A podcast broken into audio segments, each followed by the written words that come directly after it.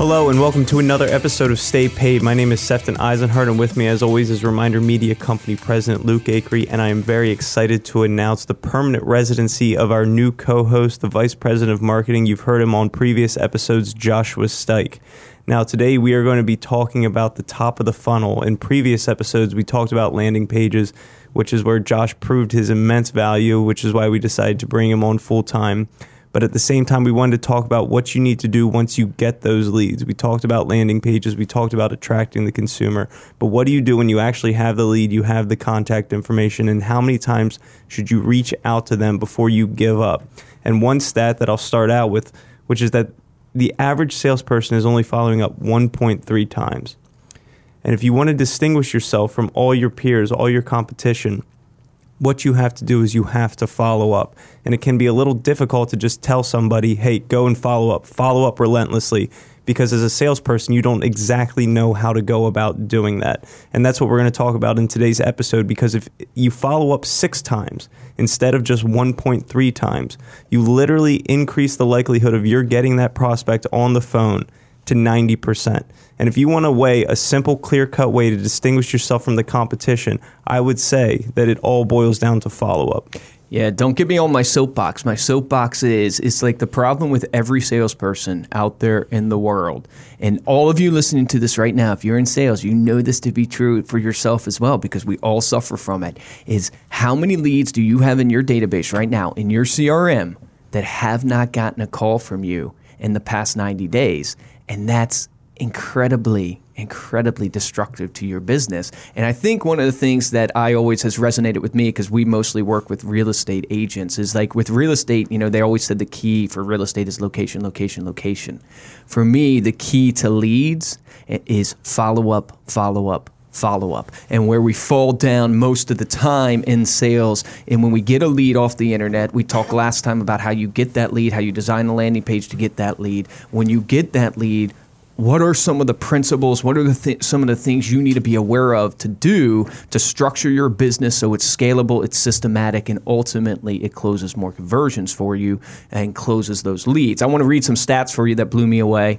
Um, you know i've heard them before. You guys have probably heard them before but it's always good to remind yourself. Average response time for an internet lead is 44 hours but yet, if you respond within the first five minutes, you've increased your chances of reaching that person, according to Inside Sales, upwards of 400%. percent mm hmm But the average response time is 44 uh, hours when you look at, I think they surveyed a couple thousand 44 hours. 44 hours. Yeah, so it's crazy. I ordered uh, food and many, I waited 44 hours. I was very disappointed. Yeah. think of that in your own life, though. I mean, how many times have you actually filled something out where they haven't gotten in touch with you. I just did it recently for a networking group I wanted to be a part of. Uh, the CEO networking group, I entered it and I thought they forgot about me. And I just got an email this morning from that, I guess, the managing principal of this group. And I'm sure they charge you money to be part of this group. So it's just amazing how my I guess thought process of who they are now yeah. is a lot less. So my brand impression of who they are is a lot less, and my interest level is down. I had forgotten about it. I, yeah. It was in the moment. I heard about it from a friend.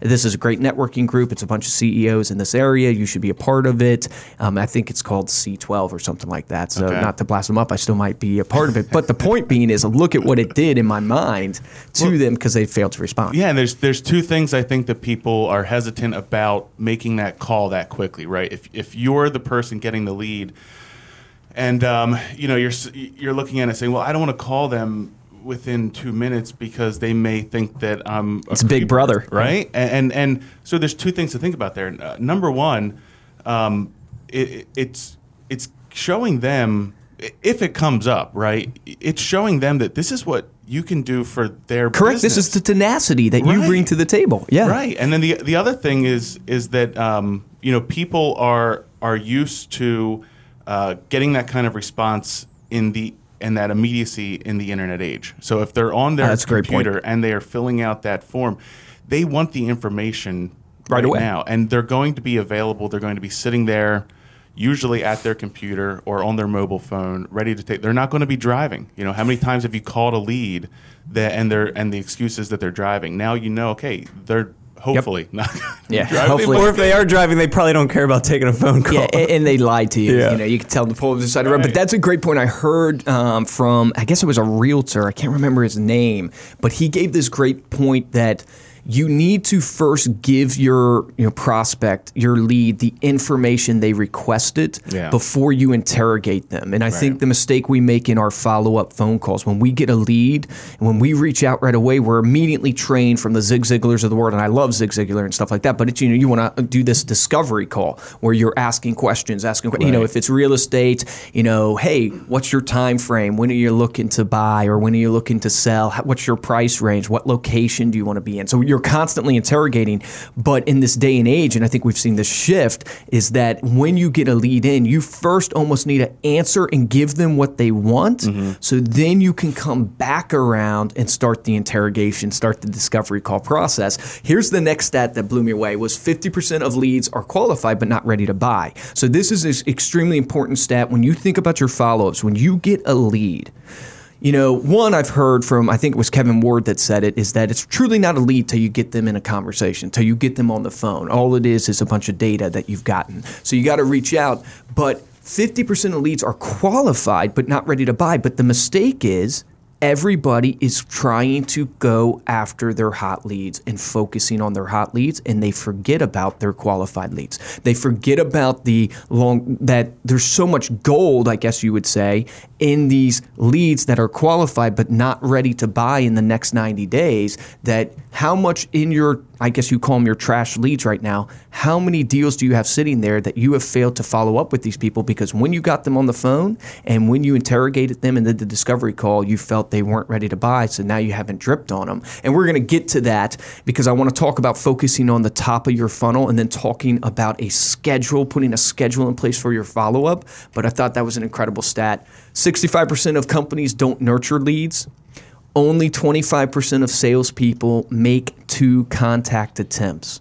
And then it was crazy. It requires eight follow up attempts just to qualify a lead. 80% of all transactions require five to 12 follow ups.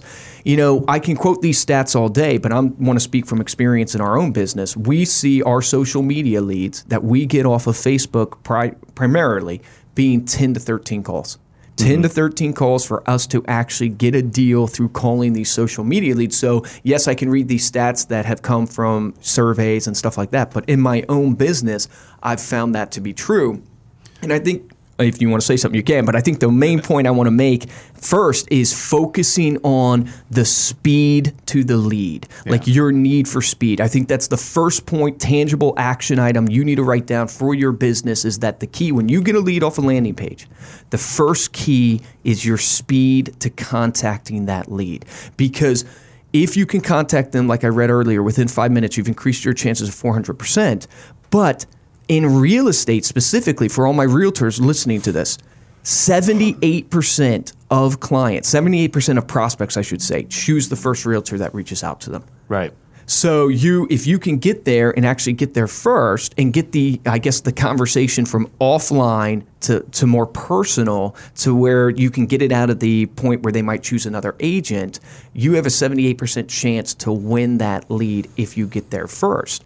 And what I have found in my own business is that where a lot of people fail is that they focus on the ready to buy leads, not the qualified leads as well, not the top of their funnel. And if you focus on fine tuning the top of your funnel, that's where you just get the lead. They're at the top of that funnel where you go in and you actually try to get there as fast as you can if you try to fine tune your intros, your scripts, in targeting those top of the funnel people to get better engagement and better, I guess, appointment setting rates, what happens is your ratio of how many deals you close exponentially grows because just a 20% change in the top of your funnel can result in a 40% change in your actually closed deals. Right. And so instead of when you go in and you're first there and you're trying to interrogate them and you're trying to get the qualified buyer, actually focus on getting the top of your funnel to get better contact rates with all of your leads, better appointment set with all of those leads, not just the ones that are ready to buy. And that's going to change your ratio of actually closed deals double, if not triple, because of just the effects. Because when you're funneling down, it's obviously going to have a huge impact. Yeah, and I mean just to kind of talk about what what does that nurture look like, right? You mentioned when you get those leads in that they're not ready to buy right away, you're still first to contact, right? Well, what does that nurture then look like? How are you delivering uh, content that they're going to continue engaging with? And then what you want to think about is it's not just so the entertaining content, the informational content, all of that is great. It's going to keep that relationship. It's going to keep you top of mind. But make sure that you're sprinkling in business minded qualification content as well. So, what I mean by that is if you're putting together ebooks, if you are putting together blog posts or newsletters, and within that content, you have things for first time home buyers, you have things for empty nesters, you have things for these different demographics within whatever your business is. Then you're going to look at what they're engaging with. You're going to look at what they're kind of um, reaching back out and saying, like, I want more information on this. And it's just going to help you know, okay, what's that next conversation going to look like? What's that next? Uh, step in our relationship. It's going to help you qualify them. Right. Yeah, giving them, it goes back to the point of you got to, we're in a day and age, although we've probably always been there, we just haven't been educated enough from a statistical standpoint. But we're in a day and age where people want their answers.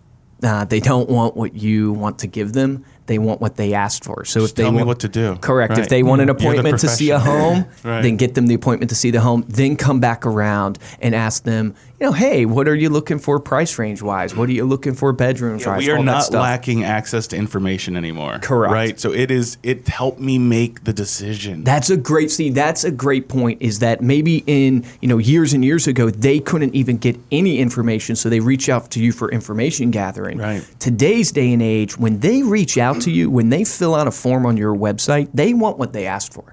That's why they reached out. They want, and so you have to provide that to them. And that really leads me into, I guess, uh, the second major point, which is you need to develop some type of schedule for every lead you get off of the web. And, you know, I don't have a magic schedule, and in our own business, we're constantly evolving them and changing them. Even the ones that I thought worked before aren't working this year, and so I'm changing them. So if you're listening to this podcast hoping that I'm going to lay out for you the magic schedule, it's probably not going to happen. It would be neat, and maybe we can do this. We can put on staypaidpodcast.com, you know, kind of one of our scheduled drip campaigns. I think we call it the 8x8, where if someone raises their hand, you know, we will hit them eight different times over eight weeks to build that mind share. So, give you an example. But the key here that I want to make is that you need to look at your business right now and you need to go, if I get a lead off the internet, what is my systematic schedule that happens when I get that lead? Because most leads, think about this, most leads are not contacted within 44 hours.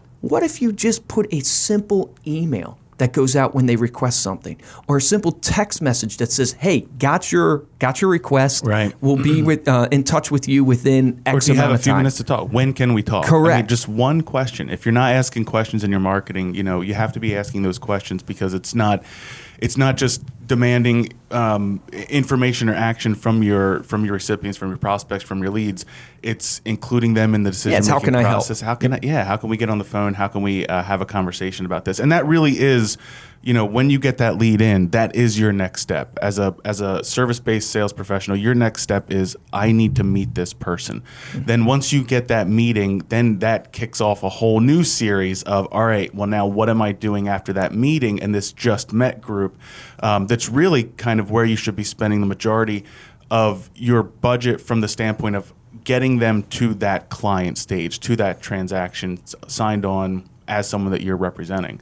Um, and then that's where something like the 8x8 would really come in, in handy because there is.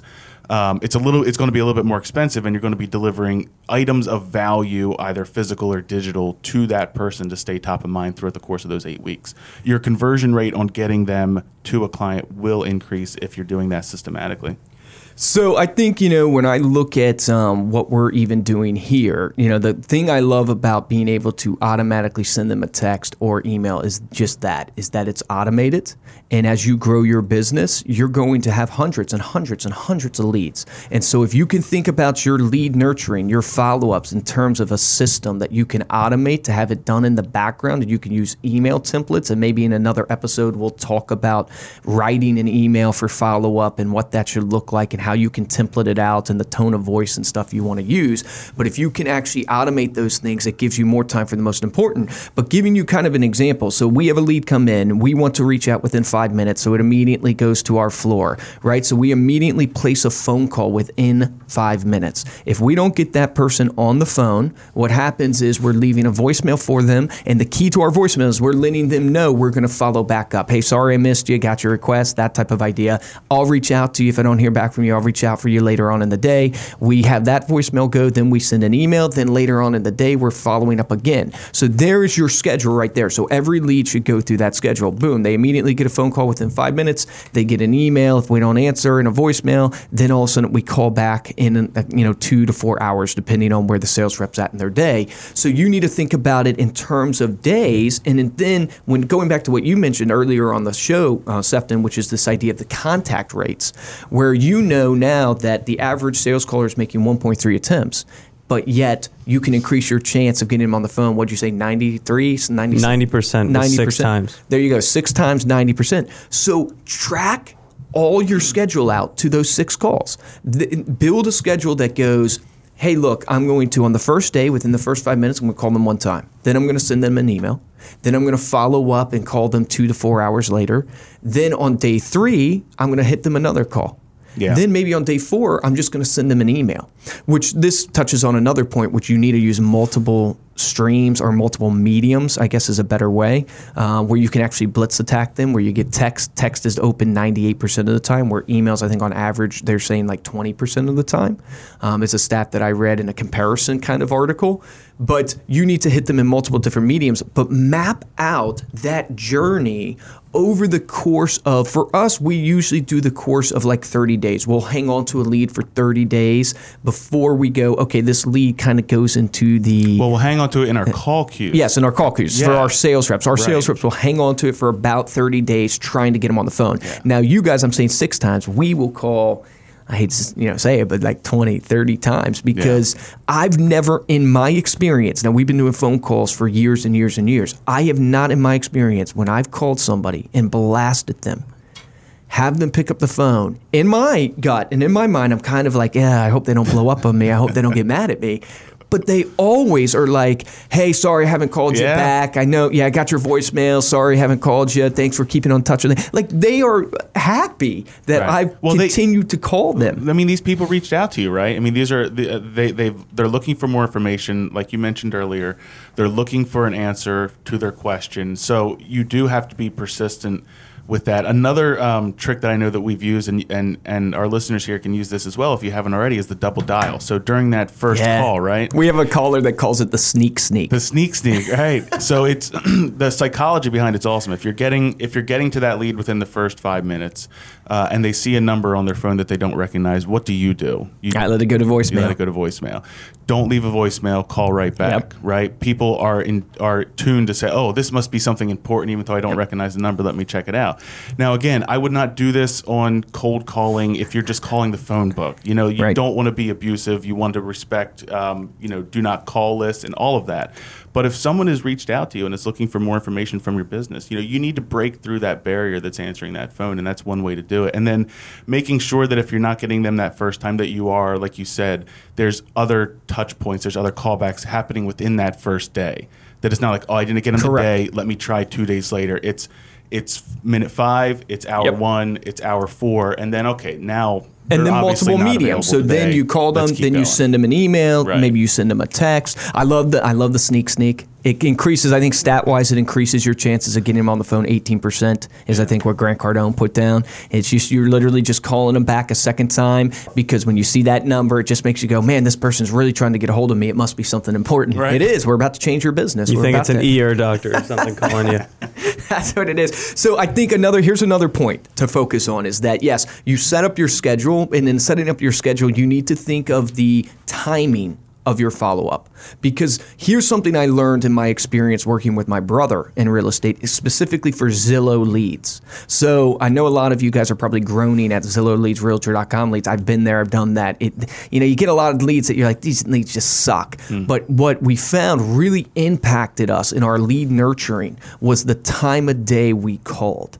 So we found that we were getting no one on the phone and we were calling in the afternoon time around 11, between 11 and 1. And we were getting no one on the phone. It didn't seem like these were qualified buyers, all that good stuff. When we moved it to being calling after dinner, we started getting tons of people on the phone. Which makes sense because people are at work. Yep, and here I am, you know, uh, claiming to be a sales professional, right? Frustrated, saying Zillow sucks, and all of a sudden we just change our perspective and go, wait a second, let's just think about this logically Right. and think about the time you call people, and that's why the five minutes is so important. It's not about the five minutes; it's about the logic that they are still in the mindset of wanting that product, that they are potentially still at their computer looking at it, still have their phone right by them to answer it with that mindset. That's the real key. It's not really even about the five minutes, it's just about getting them in the right time. Yeah, we always talk about attention span, and you know that if you call them within five minutes, you have already captured their attention because their attention came to you. So that's where that comes in. They might not even be able to pick up because maybe they're at their computer and they're not in a position where they can pick up the phone. But reaching out is going to make your name top of mind automatically and associate it with that need right off the bat. Mm-hmm. Interesting point. This is from InsideSales.com. The best day to call is Thursday, is what they say. So, you know, that's. I don't know if I can buy that across the board for every industry. I think it just varies so much, eh, whether you're calling consumer or B2B. I mean, I, I think it varies so much, but it's just interesting. So when you're thinking about your day to set it up, Yeah. try Thursdays. Can I offer the action item for this one? yeah, yeah. I love Yes. The action item for this podcast: sit down, write out that phone call schedule, Yep, that the schedule. follow up schedule. Look at it in terms of the first five minutes that lead comes in. Write out what you're going to commit to for a week to follow up with your leads, and then track your progress. See how that works. Calculate how many people you get to an appointment. And, and then look back at that and determine where can I tweak, where can I improve, and see if that's working for your business. You're getting you're getting in touching on one of the best points of lead follow up, which is the tracking. Because the tracking is going to help you twofold in my mind. One is if you have the alert set properly, where you can test that, hey, Sefton, I sent him an email, he opened the email, I can call again, and it's another five minute moment, right? So I can create those moments. And then the second is you get to determine does it actually freaking work? So, how many of you are listening to this podcast that in your business you're doing these things and you really have no idea? You really have no idea where the lead came from. Did it work because you called on Tuesday? Did you not? And it's because you haven't systematized it and you haven't put in pen to paper and said, I'm going to commit to this system to track and see if it works. So that is such a critical point when it comes to your lead nurturing and your follow up is you have to track these things to understand your conversion rates and then understand your success rates. So I think another point that I want to make when it comes to your lead nurturing and I touched on it was this idea that yes, you want to be consistent in the beginning. You want to have speed, right? You want to follow up with people in the beginning. And I think a lot of business professionals actually tend to do that decently well. Their tenacity, I think they've been hearing it now in the industry for a long time. I don't think we're saying anything new to people listening to this.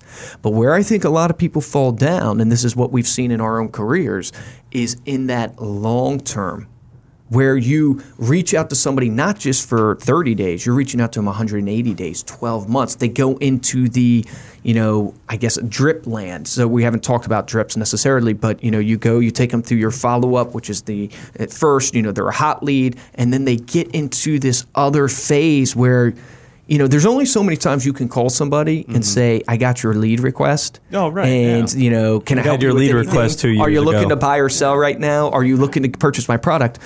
And I think we touch on this in our own business is content can help you bridge that gap. Right. This is where content really comes in for your business to really help you extend out that 12 months and, and forever ultimately to where they either buy or die. Um, but Yeah. you know, that extends out that content of using content as a way to keep in front of people and keep dripping on people. Well, and then if you have that point where if you're keeping track of your prospects and leads that are coming in, go back and look at leads that have sat there for the last year, right? Put together an email, write a simple email that just says, Are you still interested in X? You won't believe how many people will respond to that simple of an email, will tell you yes or no. Embrace the no. Now you know that you don't have to. Yeah, you want the no's. Right. Take that no, and then and then every yes that you get or every well I'm still thinking about it, that lets you know, okay, how much time should I be investing in these particular leads at that point? But don't let those old internet leads die. You know, make sure that you're bringing them back up, that you're keeping in touch with them with the content. and nurturing them in that way but then also that you're putting those qualifying questions out there. Yeah, I mean, this gets into ultimately when I think about like content is it, it ultimately always leads me to relevant stuff like relevancy i guess is the key. And, and i have talked about this on webinars before. I really think this rings true consistently year over year but i really feel it's the focus now. When we're inundated with technology we're inundated with advertising the key to your lead nurturing is the relevancy of what you deliver to that mm-hmm. client. So when you think of your landing page and how you got that lead, you should have designed that landing page